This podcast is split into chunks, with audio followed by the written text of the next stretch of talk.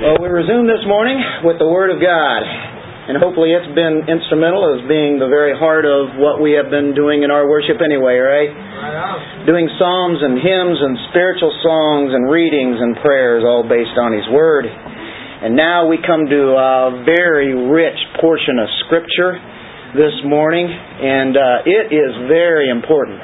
I can say that because we probably said that every week, couldn't we? Because it's God's Word. It's not because I have anything important to say in my own self, but this right here does. This is mm, something to remind us. A lot of these things that we're dealing with, it seems like I've been uh, repeating myself week after week as we're in the heart of this gospel in Galatians and uh, I don't want to be repetitious, but I, I, I will tell you it's repetitious for a reason, and it's there to stick in our heads. So if I get a little bit old on this, try to get a little bit of a different corner uh, on it, and just kind of uh, let this round out in our thinking. And it's always good to be reminded. Um, but we're going to narrow it down to this: what we once were. Secondly, what we are now, what we have become. And thirdly, how we're to correct the wrongs and live the life God gave us. So, I, on the outlines, you have more points than that.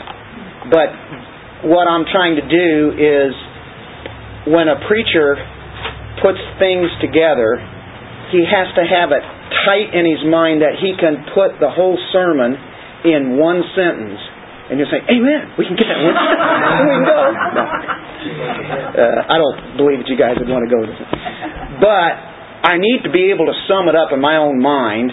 And I heard it was somebody like, I don't know, Alistair Begg or somebody like that, of saying that if his, he was saying something about his wife was to wake him up in the middle of the night that he could immediately say in one sentence what his message is going to be on the next day. That's Sunday. so I'm trying to think, how can I sum this up? Well, that would be it. In a nutshell, that's what we're going to be looking at today. We were slaves. We become sons of God. Does that sound familiar? That's kind of where we left off last week. And now, because of that, we should live accordingly. How about that? Now, there's the three points to stick in your mind. Now, to get into deeper things, we are going to uh, turn to chapter 4 of Galatians, verses 1 through 11. And without further ado, that is my introduction. It is now done. Wow. Are miracles going to continue? we will see. um, yeah. Let's um, let's all stand honor of God's Word, Galatians 4, starting verse 1. We're in a new chapter. But it continues the same thing. Now, I say, as long as the heir is a child, he does not differ at all from a slave, although he is owner of everything. But he is under guardians and managers until the date set by the father. So also we, while we were children, were held in bondage under the elemental things of the world. But when the fullness of the time came, God sent forth His Son, born of a woman, born under the law, so that He might redeem those who were under the law, that we might receive the adoption as sons. Because you are sons, God has sent forth the Spirit of His Son into our hearts, crying, Abba, Father. Therefore, you are no longer a slave, but a son. And if a son, then an heir through God. However, at that time, when you did not know God, you were slaves to those which by nature are no gods. But now that you have come to know God, or rather to be known by God, how is it that you have turned back again to the weak and worthless elemental things to which you desire to be enslaved all over again? You observe days and months and seasons and years. I fear for you that perhaps I have labored over you in vain. Father, thank you for your precious, holy word. Speak to us this morning. Make it fresh to us. Make it alive to us that we can realize what we were and what we have become because of you as the Holy Spirit works in us. and that we would never be enslaved to any kind of bondage again. In Jesus' name, amen. Amen. Sons and heirs of God. Or, my title was going to be From Slaves to Sons of God. So we went with Sons and Heirs of God.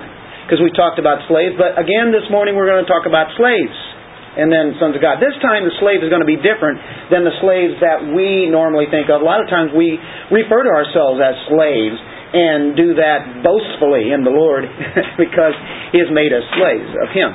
But this time this is a different kind of slave.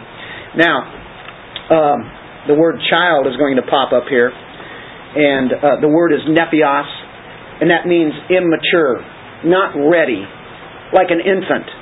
Um, uh, one who cannot speak, uh, cannot even understand thoroughly what what things can mean. So, what we're going to do here is first of all look at the preparation for the sons. How God prepares His sons even before they're Christians. He's working on us, and I think you could all attest to that. How He worked on you, even though you weren't a Christian yet, hadn't trusted in His sacrifice, He was dealing with you. And I, I've talked to I've, just about everyone in here about how you know the Lord was working through you even before. But then there was a moment in time where you trusted in Christ. You know, that's the important, and that's that's where you're converted. Now, Paul, what he's going to use here is an analogy. He uses an illustration for his point. The illustration I don't have to make up. I don't have to take from a book or anything. The illustration is right here in uh, our first three verses. And it, this is an illustration that everybody would be familiar with, whether it be a Jew or Gentile, Greek, Roman. Uh, whenever Paul uh, writes this for his readers, they would know what that meant, even more than what we would mean today. So, it, but it's illustrated for us very good here. He compares the rights of an infant son with a mature son. That's that's what he's going to do. He's going to take the infant son. You get that? And then he's going to compare the difference to that son who is grown up and mature. And so he's deal, still dealing with that kind of before and after thing. Uh, if you look at, back in chapter 3, verse 26, for you all, all sons of God through faith in Christ Jesus, right? And then in verse 29, there is neither Jew nor Greek, nor neither slave nor free man, there is neither male nor female, for you are all one in Christ Jesus. And so, you know, he's been dealing with the idea of sonship. You have sons and heirs used there, right? And, uh, you know, that, that heirs and being a son, I think, would get one excited. One day the son will be an heir of the father's estate. Even though he's promised that as a young infant, he doesn't have it. Even though he owns it, he really, in another sense, doesn't there's going to come that time when that he's he's been appointed to that, but he's not of age yet. So that that's the idea. That's pretty simple, right? Um, he he is way too young. An infant is way too young to inherit or to be the heir of a vast richness of a state and take control of it. Right? He can't do it. It's impossible. He could not do that. So it's uh, it's a time thing here. So anyway, we get the idea of the child, as I say, as long as the heir is a child, and that's the idea, an infant here in the Greek. So you break that down. He can't talk, uh, he can't mentally understand uh, developed things. And he says this, he does not differ at all from a slave, although he's an owner of everything. He doesn't differ from the slave. Now he's the one that's going to inherit all this, but he's at this time, whenever he's this infant and this baby, and even a, a, a, even an older child, he still is equal to the slave, and the slave is not going to inherit that. And and so that's the idea that he uses on the level of that. He legally owns it, but he doesn't have the privileges right now to to have that. Uh, he'll have someday. And uh, there's a word for that. Um, he's what we would call heir de jure. You like that? Heir de jure. Can everybody say that? No, don't, don't. but this is in fact what he really is. Heir de facto. And I'm not sure, but that's probably a lot of legal terms. And it's possible, and I know it's coming from Latin, but I, I think maybe even Audrey might recognize that one, right? Would you recognize? Okay. So we're speaking on your language there, right? Okay. Can you come up here and help us? Okay, uh, the child is heir by right. Okay, by right, he, he he's the heir. But as far as fact is concerned, it's later. So, get the idea there. Position of that. But, but he's no better off than a slave that's in the market. That's, that's the idea, at least right now. Uh, he does not differ at all from a slave, although he's owner of everything. So, as we explain verse by verse, does that make sense? Move on, right? Okay. Next one, verse 2. But he is under guardians and managers. Okay, let's go to that. He owns everything, but yet he's not having the privileges really to use it right now. And so now he has guardians and managers to help him out until he gets of age. Well, the idea is here the richer the father gets, the more servants he gets, the more servants and slaves that he gets, he has a vast estate. And so the more slaves and servants and land, property, home, homes, estates, if he gets that far, the more preoccupied he would be just to have slaves and running that that in itself would be something and all this maybe uh, this estate this land. So he'd be preoccupied doing that. He doesn't have the time to spend with the child right? He'd have to have guardians have to have managers. I guess today when you have both working somebody has to take care of the kids don't they? So they're kind of like guardians and managers. We could kind of see how that works right Somebody's going to have to take care of them. Now, the responsibility is going to be delegated to the servants in the household to raise the children. And so Paul is using this analogy. They all would know that. A Roman, a Greek, a Jew would even know it. A guardian is a general term for a slave. He has a responsibility to raise the child. He has custody. There's a word that we're used to today, right? He has custody of that particular child of the master. Boy, that's a responsibility, isn't it? So actually, the slave is kind of over that son that's going to have all this estate one day. Now, the managers, that's the next word, is related to it, but it refers to a servant in the household who would have the responsibility of being the steward. He is in, he's a steward of the master. And actually, spiritually, we're stewards of the Lord, right? Whatever He's given us, we're to take care of and to help build up the the estate, and and so we've been given that responsibility. Well, this manager here would be a steward, and he would manage the material needs of the child, uh, the property, even, be managing that until he would come of age. And so that's the next one.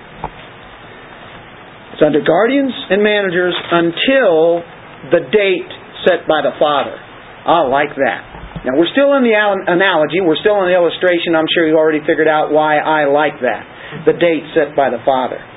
For one thing, it shows that the father in the household should be taking charge, right? And he's the one who appoints particular time periods that are important like this. But actually, it's a great illustration, and it's what it's pointing to is our sovereign God, who's absolutely in control, and He is in control of time. Right? So He has that. It's the sovereign will. He has His purpose all mapped out. Everything is going to come in His time. There was a song by the Maranatha Singers way back, it must have been in the 80s. In His time. Okay, Dennis, that's enough. All right. That's back in the 80s, before your time.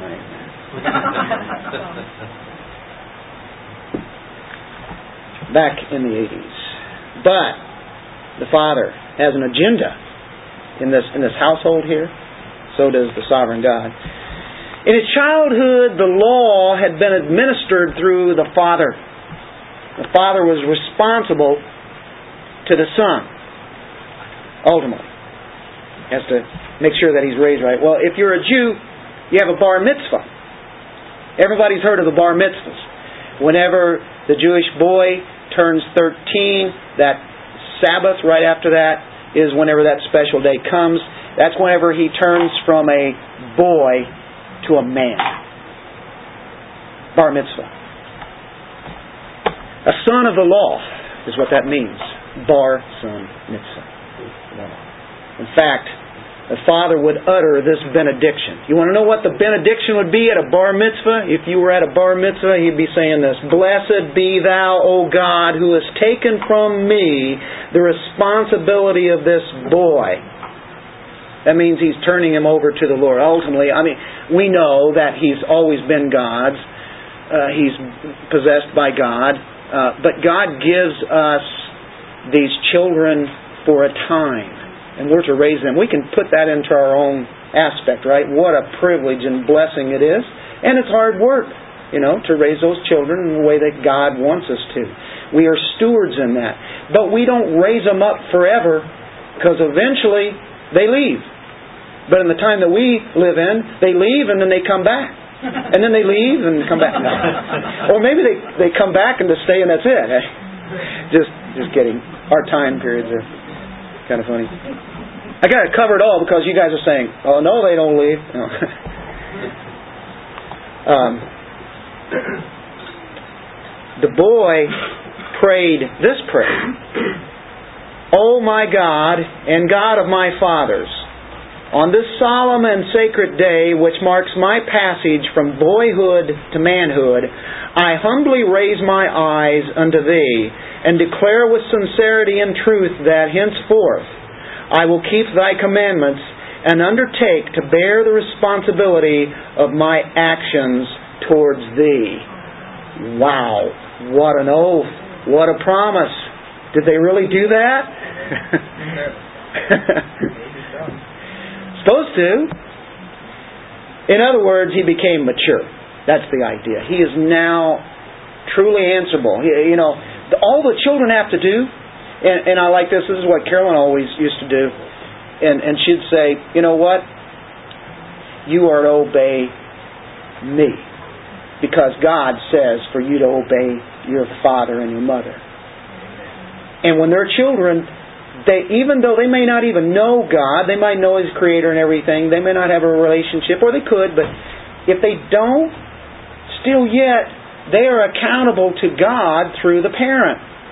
And so, if if they would just follow that one commandment, you honor father and mother. If the father and mother are teaching the things of God, they're going to do that. Hopefully. And uh, then again, we know that ultimately nobody can follow the law in every sense. We, we've already proven that. We know that. But this is a general sense here. And so this son would become mature. A clear dividing line. The Greeks, the Romans, did basically the same thing for their boys who turned to men. I think the Greeks, it was like I don't know, 18 or something like that. We, I think we described last week, we talked about the Romans with with the toga, you know, and of course that was an analogy, uh, uh, really a, a, description of what it was like for that uh, young man uh, that is now turned uh, from a boy. And so the Greeks would, would do that too. So I won't describe that. This time we use the Jewish thing so that I'm not copying the same thing I did last week. You notice a lot of the same stuff that we've talked about? But it's good to be reminded. Now, what does it say? Galatians 4, right? We're at verse 3 now already. So also we. Now he takes that illustration of a fact that they would have known, a bar mitzvah or whatever, and, and the little child, and then finally become mature. So also we. He turns this into a personal thing to us. We. While we were children, and he's talking about spiritually, were held in bondage under the elemental things of the world. Now we know about the depravity of man, right? That is an understanding that uh, we should have because we hear it a lot. We read it a lot. We're reminded a lot, whether you're in Romans, whether you're in Galatians, whether you're in Ephesians, I don't care what book you want to hit at, it's going to tell the state of mankind. And that's where everybody, before they become a Christian, have to realize as they become a Christian, they realize that they are truly depraved. They truly are sinners before a holy God. We were dead in our trespasses and sins. Ephesians 2, verse 1 says. So, he's saying this here. Also, we, while we were children, were held in bondage. We were in bondage. We couldn't get out. We were like slaves in a in a market. We were behind. Uh, uh, I guess you could say bars, you know, another sense. I mean, we, we were in bondage, right? Okay, we get, we have that, right? We know that. So we go into application here. And it talks about people and all people who were alienated and separated from God. Jews were under the bondage of the law. What about the Gentiles? The Greeks, they didn't have the law that the Jews did. Yeah, they did. They had it in their conscience. And Romans chapters 1 and 2 will explain what about those Gentiles or the people who have never heard the gospel, and it explains it there. They have it written in their conscience. It bears witness there. There's a potential inheritance, a coming salvation, but all men are like children, and there has to be a point whenever we're released. A bondage of the law is what it really We were slaves to the law. And what does the law do to us? Condemns us, kills us. That's what the law does. It does its purpose. It's a good thing. God uses that to show our need of Christ. So we too were children of a different kind, children of wrath, children of the devil. John 8:54 speaks of the children of the devil. You remember that? Jesus talking to the religious leaders here.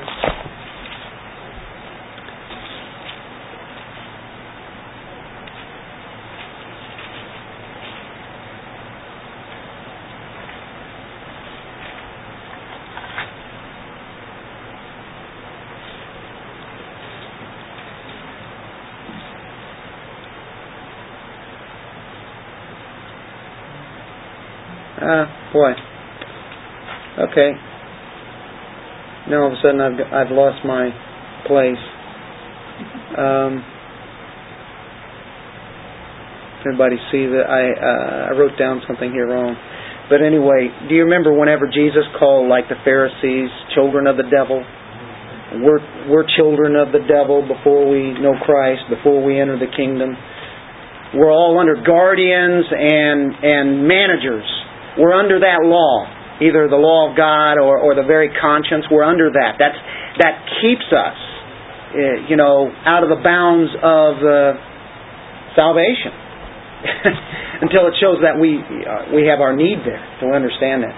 Now we go back to Galatians, and uh, just wanted to get you used to turning to John from Galatians, and uh, nice little exercise there. I know it's there somewhere. Okay, elemental things. So also while we were children, we're held in bondage to what? We were under the elemental things of the world. Now there are a lot of different uh, explanations for this. Stoicheon, I'll give another one that just might confuse it more, but uh, just trying to keep in context, I think we can get pretty close to what it is. It could mean worldly thinking of the lowest level, of, of low rank. It's the ABCs, the elemental thing. When you think of elementary school, the very basics, right? ABCs, one, two, three. Jackson 5? No. Back in the 60s, sorry about that. Ideologies, that's pretty basic stuff there, too, isn't it? The ideologies, the philosophies, uh, the, the songs, uh, all that stuff. It's the way of thinking that once governed our thinking. That was our, our life you know, those kind of things, that was what really encased us into what we really thought about and, and did. We thought it was so wise sometimes, so deep, some of the philosophies of the world, the teaching that we got that really was so childish, so base, so elementary. Human reasoning, human reasoning, and the religion that was not based on Christ. Uh, you were uh, really all those things you were attached to. I was attached to. It was childish. It was it was elemental. How we used to think. It might not have been very long ago. It might have been quite a few years ago. But we were in the slavery of sin of the world. The world uh, just encased us in all the things that it was about. We're talking about the world system. The world system duped us. The devil duped us. You know, we, we were brainwashed, we were indoctrinated by superstitions of the world, the philosophies, the empty reasoning, the foolish speculations, all of those things that uh, really are nothing compared to eternity. We were duped by the prince of darkness. He is the one who blinds one. Um, you know, I, I have to think of uh, one of the greatest passages dealing with Satan blinding the the mind of the unbeliever. In Second Corinthians, I, I think it's in chapter four, says in um, verse three, and even if our gospel is veiled, is veiled to those who are perishing, in whose case the God of this world has blinded the minds of the unbelieving he actually blinds them so that they might not see the light of the gospel of the glory of Christ, who is the image of God. For we do not preach ourselves, but Christ Jesus is Lord, and ourselves as your bondservants for Jesus' sake. For God, who said, Light shall shine out of darkness, is the one who has shown in our hearts to give the light of the knowledge of the glory of God in the face of Christ. You see what happened? We were in darkness. We were blinded by the enemy. And then God comes into our hearts, turns on the switch, regenerates us, and guess what? You've seen that when you walked in a dark room, totally dark room, and boom, one flip of the switch, and the light is on, and that's what He did. The light shined out of darkness, and so we got the light of the knowledge of the glory of God in the face of Jesus Christ. Aren't you thankful for that light coming on? But those elemental things is what we were held in bondage to. And it could mean the law, that they were following the law in every detail, you know, they thought they were. Our minds were blinded and hardened. They were filled with base elemental things. You guys know what I'm talking about. You were there. That's where you were at. That was that was your life. You know what? We didn't even know that we didn't know. That's how blinded we were. That's you know that's how much um, in bondage we were. Look in Colossians two eight. It, it says it very well. Colossians two verse eight. See to it. He says, make sure no one takes you captive through philosophy, love of wisdom, and empty deception, according to the tradition of men, men, according to the, here we go, elementary principles of the world. That's why I think Galatians is saying the same thing when it says elemental things. I think it's agreeing with this elementary principles here in Colossians 2 8 rather than according to Christ. It's really anything. Buying anything that is false, it's not true, it's not based upon Christ. Now, there are things. Are we talking about when we were in school, in elementary school, and we should get rid of all the true science and the true math when 1 plus 1 was 2? and, uh, you know, all, all of the other, the reading and the writing, all those things. Uh, those things that were true. No, we don't get rid of that. I mean, that's that's basic. It's it's very helpful in being able to read the Word of God, isn't it? I'm thankful for that. But um, you see that it's talking about things of the world that are in disagreement with God's Word. That's the idea there. So, what we've done now, we have put up a black velvet backdrop for our next section, verse 4. Can you picture this? All of a sudden the screen comes down and it's a beautiful blackness. it shows you where we were at. We were children, children of the devil, children like really slaves. There's a depravity of man. Now the light comes on, and we start in Galatians 4, verse 4 and 5. Here's where the time came. But when the fullness of the time came, God sent forth His Son born of a woman, born under the law, so that he might redeem those who were under the law, that we might receive the adoption as sons. The Word of God is a speaking. God sets in motion the plan which He already had in mind. He activates it and sets it in motion. That's the idea when He says the fullness of the time came. It's the time the sovereign God had already set for the Son to come into the world. And God's timetable is perfect. It wasn't that He said, sometime I'm going to send the Son. Son, you know that, right? Okay. Uh, okay, but I'm not sure when. I'll just have to let it play out and see how the humans react. And then whenever I think it's right, when it looks like it could be okay, then I'll, I'll send Him down. Now, that's a theology that some people would actually believe. But no, we have to believe that He already had this planned out for the foundation of the world. Because scripturally, that's what it says. Um, God's timetable is absolutely perfect. When you were born in time, that was the exact time that God had in mind. When you became saved, that was God's absolute perfect timing. And when He takes you to be with Him, it will be in His perfect timing. Wow. I'm glad He's got it under control because it sure doesn't seem like things are under control, but He is.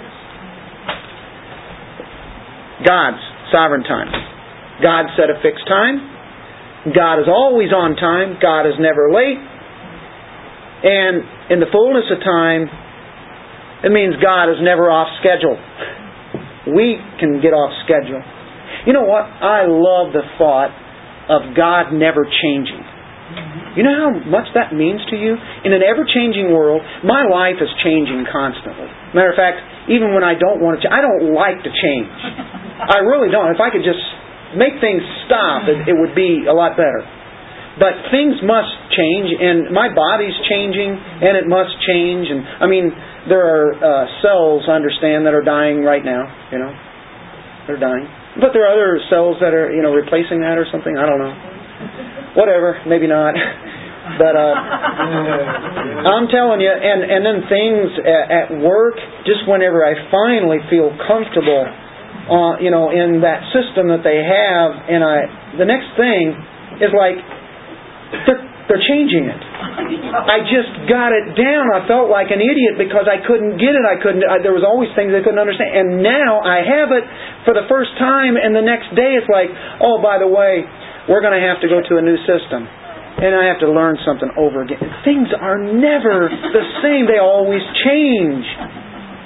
Well, if we could go back to the 50s, 60s, well, then you guys most of you wouldn't be here. I don't know.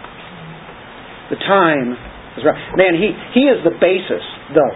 Because he doesn't change, we can count on him all the time, every time. Right? He does not change. Now, John MacArthur, I thought, put a, a real good part on this about the fullness of times. And he used some issues like in the fullness of times religiously. Okay, Ezra had put together the Old Testament of the scrolls, put those together. They had the word of the Old Testament. New Testament it was going to be 400 years later, but he put that all together. It was after the Babylonian captivity that synagogues came about. So they could have synagogues all over the land when they went back. But they actually they didn't know what was going on. But actually they they met at different places when they were in Babylon. But that got things going. I mean, this is a perfect setting for whenever the gospel happens when Christ comes. They had local assemblies. Paul took tremendous advantage of those. The canon of the text of the Old Testament was there. It was completed. It was in their hands. Religious leaders had all the scrolls. It was all there. It was, a matter of fact, it was considered to be complete and done. So religiously, things were right. God knew that. God had it ordained to be that way. That's the religious aspect. Secondly, is the cultural aspect. In the fullness of times, what do you mean the fullness of times? Well, culturally, there had been Alexander the Great. Alexander the Great made it a Greek world. And in a Greek world, you have a unified language, basically, called Greek. And that was known throughout all the world. It was a common language. Guess what the New Testament was written in for all of mankind? Not Hebrew, but Greek. And our language English has a lot of Greek words in it. Of course, there are a lot of other words in our English language that that's come together, but you know that was able to go out to a uh, a common in a common language to the world. Uh, the gospel was easily accessible a brief period of time without struggling with uh, with the language barriers. So Alexander the Great, God used to set all that up. Greek culture under the control of God, right? So we have the religious aspect, we have the cultural aspect. How about the political aspect? In the fullness of times, what does it mean? Well, politically, Rome was the empire and had taken over the world and it instituted what was called the Pax Pax Romana, the peace of Rome. That's beautiful. Because that's going to allow people like Paul to go out into the Roman world where there is peace at this time. This is all under God's headship. Even though these are pagans, God uses the Romans to, to bring peace. And so they, they went out and built wonderful roads for the first time in man's history, they have roads all over the known empire. That's pretty incredible, isn't it? That's what the Romans did. And it was great for missionaries to travel on. Even though they had some hard ways to go, there were uh, places that you could actually walk and feel pretty free about it. Uh, it was God's time, time for the slaves under the law to be made sons of God. The only one who can free them is Christ. Now, granted, there are believers for those thousands of years before Christ because they believe like Abraham does. They believe God and it's accounted them as righteousness, right? So those are believers, but they still the the for sin to be taken away, it's still the time of Christ at the cross is where that is then performed, right? So that's important. That's really important. Um, how Jesus came, I think, is, is just really incredible. God designed this. The eternal Son would be born of a woman. When the fullness of the time came, God sent forth His Son, born of a woman. Doesn't really uh, bring out the aspect of the virgin birth here, and I don't think that's really the intention, even though we would think of that, and that's okay. We definitely believe in a virgin birth. That's that's key.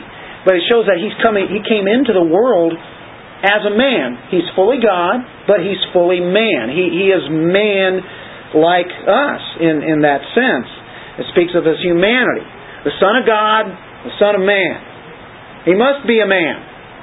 Um, let's look in Hebrews chapter 1, verse 3.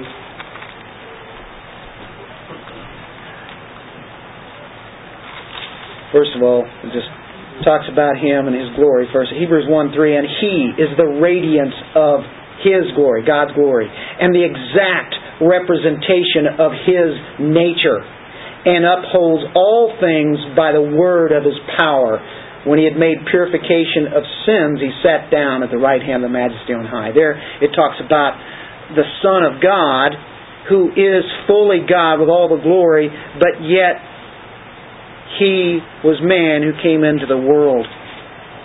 Um, Philippians 2, verse 6 and 7, the pity of, uh, epitome of humility, who, although he existed in the form of God, did not regard equality with God a thing to be grasped, but emptied himself, taking the form of a bondservant, and being made in the likeness of men, like us, but yet God.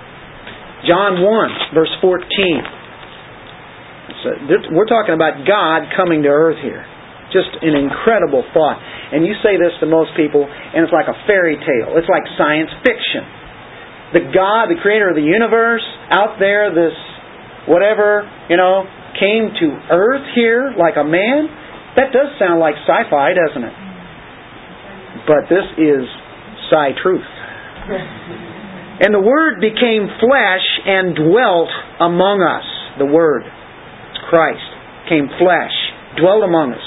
Tabernacled, pitched his tent, really, literally, that's the, the idea of dwelling, right? And we saw his glory. We saw it. We saw the Mount of Transfiguration. Peeled back his flesh, and the glory of God came through Jesus Christ as Peter, James, and John saw that, along with Moses and Elijah. The glory was there in the transfiguration. Glory as of the only begotten from the Father, full of grace and truth.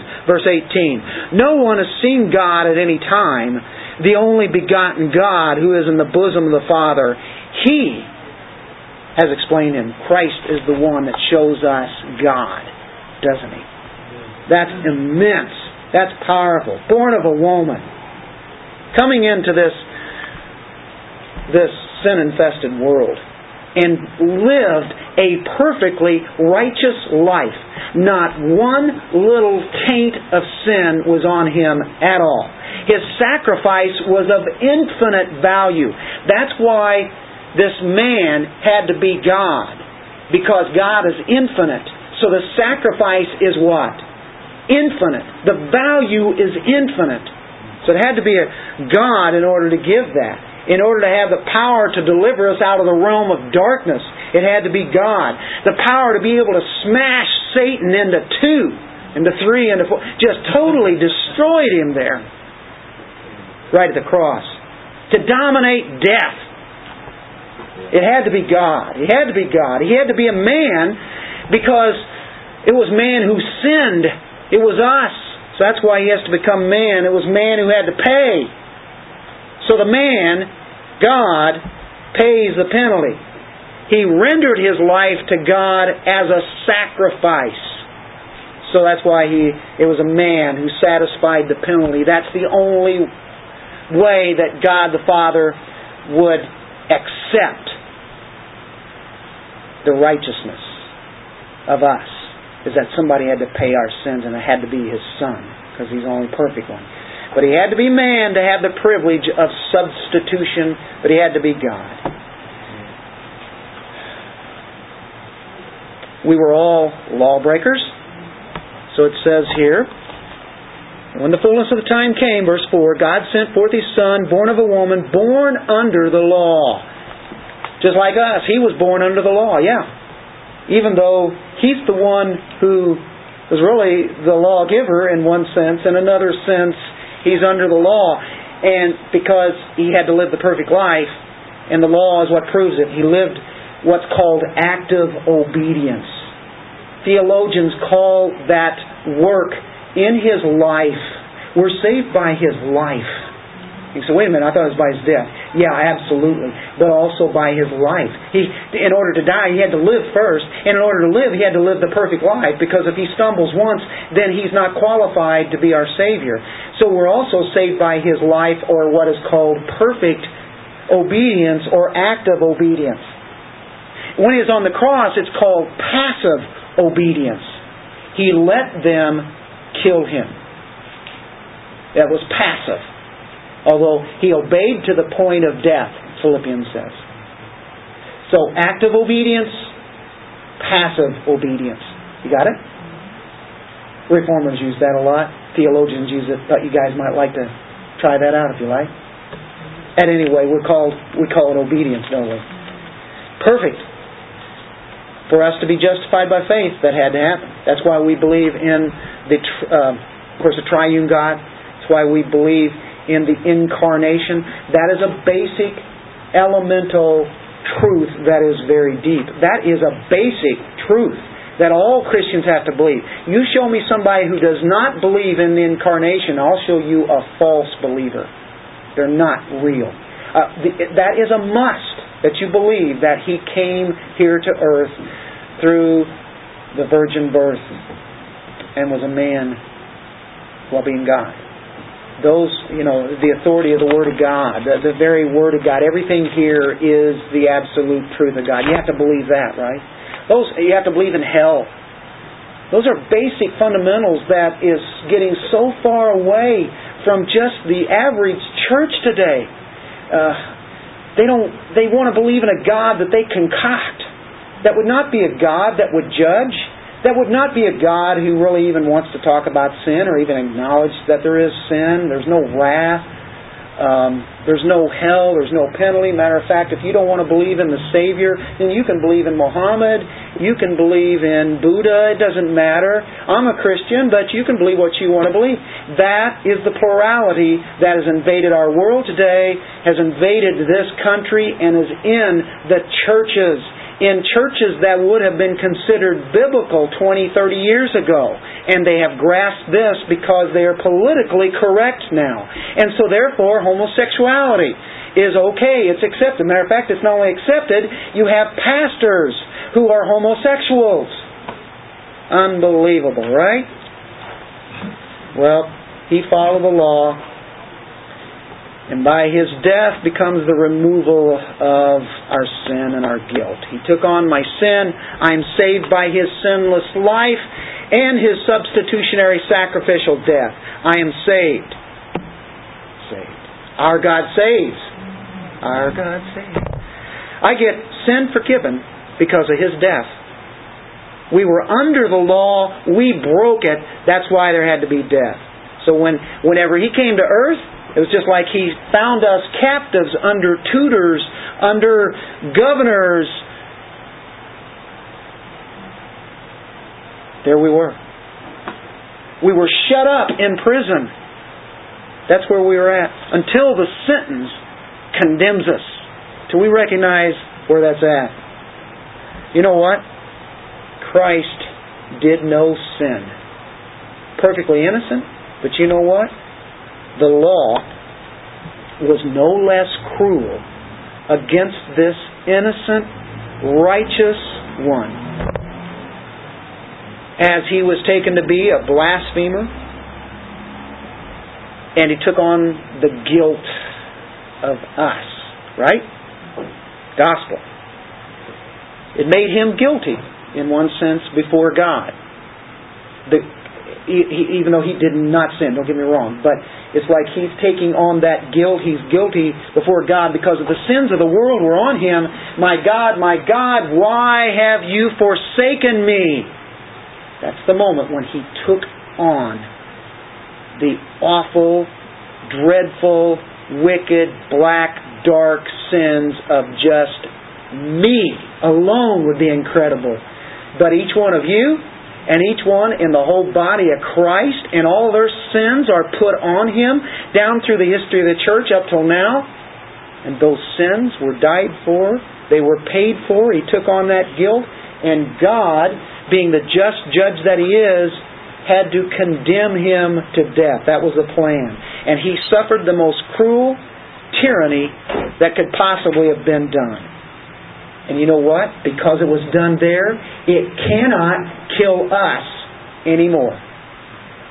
Our bodies will die, but we who have trusted Christ will never die.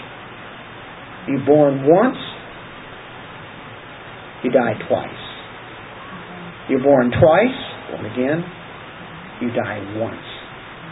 You've already died. Spiritually, that old man is dead. You are a new creature. Your eternal life has already started. It's just going to get better and better and better. Things in this worse uh, in this world is going to get worse and worse and worse. Unfortunately, we happen to be incarcerated in these bodies. You know what? Why did he do that?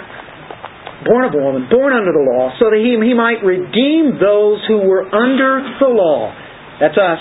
So that he could redeem us. So that he could ex agorazo. That's that word again. You guys getting that by now, aren't you? Paul has used this before here in this uh, letter. Ex, exit, out of. Agora, marketplace. Ex agorazo, out of the marketplace or to be bought out of the evil world system. You have been bought and paid for. You were taken out of that wicked system. Even though you live here, we're in the world, but not of it. He suffered all the tyranny of the law. The law was set upon Christ. It so horribly assailed him that he felt such anguish. But you have been set free. You, you were bought. You were paid for, folks. The stamp, boom, hits it. Paid. P-A-I-D. Right across the page. It's nothing you have to pay for. Just go right on in. All right. Ever, has anybody ever bought you a ticket to a concert or to some special event and they said, Here, it's yours. Well, can I pay you? No, no. It's free. Just take it. Oh, wow. I, I want to do something. Can I come over and clean your house? no, no. I don't want you to do anything. I just want you just to receive it. Walk on in. It's great, isn't it? From slavery to sonship, we now have access to the Father. We had that the moment we trusted in Christ. Isn't that great? We were under the law so that we might receive the adoption of sons, it says at the end of verse 5. From slavery to sonship, we have access. Look in Romans 8, verse 15. We did this last week. We're going to do it again because I love this part. This is just mind blowing. For you have not received a spirit of slavery. See, that's gone. We're bought out of that. Leading to fear again. That means we were that. But you have received a spirit of adoption as sons this sounds familiar, just like our Galatian passage. Which we cry out, Abba, Father. This is where we're leading up to. This is just like Galatians. The Spirit Himself testifies with our spirit that we are children of God. And if children, what are we? Heirs. Remember the sons of being the infants? But heirs also of God and fellow heirs with Christ if indeed we suffer with him, so that we may always be glorified with him. There's the, what is it, the cross before the crown. You suffer before you have victory. That's part of the plan that God has. I could skip the suffering part, but I'm glad it's not my will, it's God's will, and He uses all of that. That means going through this world in whatever way it is. And look at Ephesians, well, I think we did Ephesians 1. 5. Look in Ephesians uh, 3, 14 and 15. We have to move on. You know, originally I had planned out to do seven verses. Hmm. 3, 14 and 15. For this reason I bow my knees before the Father, Father, from whom every family in heaven and on earth derives its name that He would grant you according to the riches of His glory. Are you getting pumped up a little bit here? The riches of His glory to be strengthened with dunamis, dynamite, through His Spirit in the inner man. Folks, this, this, is, this is grand good news. I know you know it, but don't take it for granted. We're sons. We're heirs. We get the riches of His glory to be strengthened with His power, even right now. This is a prayer here, you know, that uh, we need to realize that was prayed for us. Through His Spirit, it's in the inner man. Right now, we have His very power. It's an incredible thing. Look what adoption does. And then we go back to Galatians.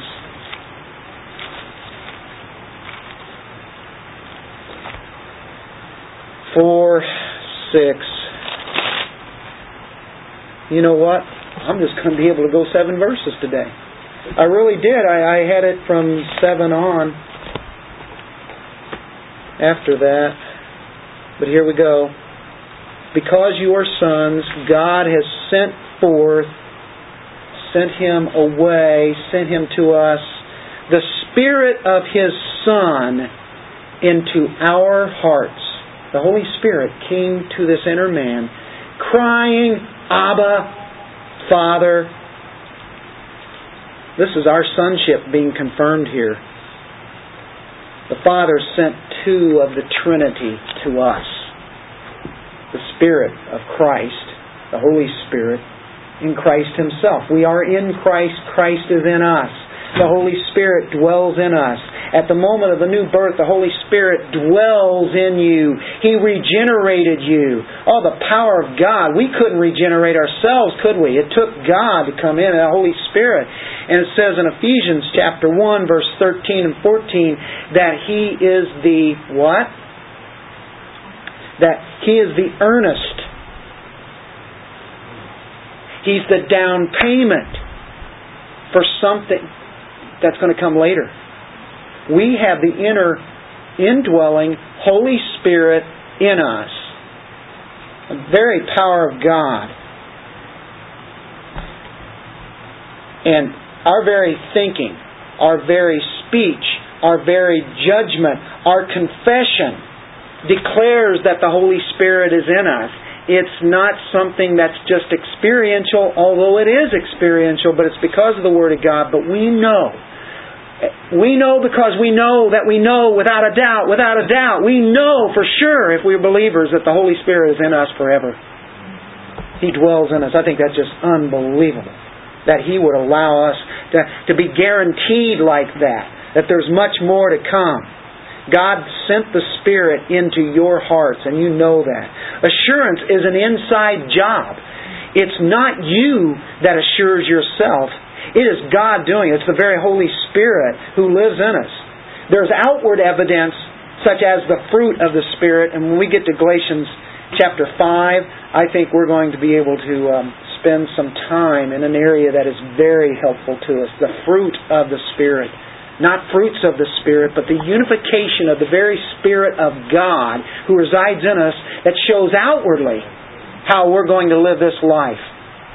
Love, joy, peace, patience, kindness, goodness, faithfulness, gentleness, self control, all from the Holy Spirit.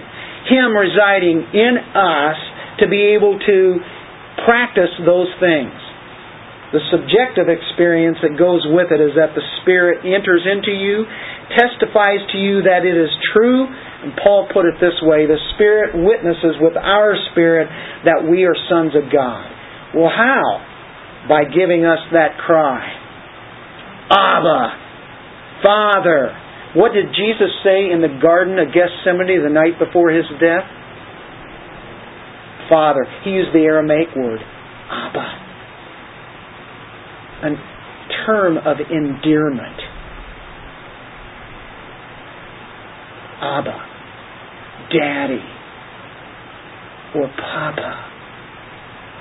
That is an intimate relationship with us. We know He's our Father. We know He's not a master beating us down and drilling us, but He's our Father. Yes, He disciplines us, Hebrews 12 says. That's to train us.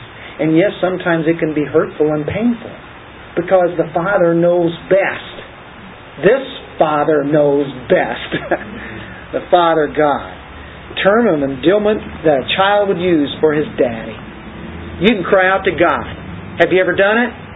Well, if you're a Christian, I'm sure you've done it many times. Maybe you've been in anguish or times that you're just not sure about things or whatever. You just needed some encouragement. It's a sense of intimacy with the Father. He gives us that cry cry out to God. It's proof positive. You're a son. And we read that in, in our Hebrews 8. Do you see the difference between being a son of God and being a slave of the law? A person under the law, a Jew in the Old Testament, the only thing that he has was what? An external authority. He had no internal power you see, all he had was external rules to go by that couldn't change his heart. But if one is a believer, he does have the power of God's Spirit. He is fully revealed in the body of Christ today. But we can't change the inside. It's only God that can do that. The demands were to do this, to do that. The law did its purpose, killed us. Now the Holy Spirit says, I've written the law in your heart. Now you desire to do whatever it is, Lord, that you want me to do. I want to do. I want to be obedient. I want to be like Christ. Help me be actively obedient. And I'll tell you what, the Holy Spirit says, okay, I'm going to have you change here. I'm going to have you change there. He's been doing it. He's going to continue to do it. He wants us to yield. And we're going to stop there in verse 7. Sorry I didn't get finished, but that's okay. we'll skip it and go on to the next section after that. We'll go into chapter 5 next week. No. we'll, we'll just pick that right up. But um, I think it's a, a wonderful thing of the position where God has put us, all by His grace for His glory. Let's pray.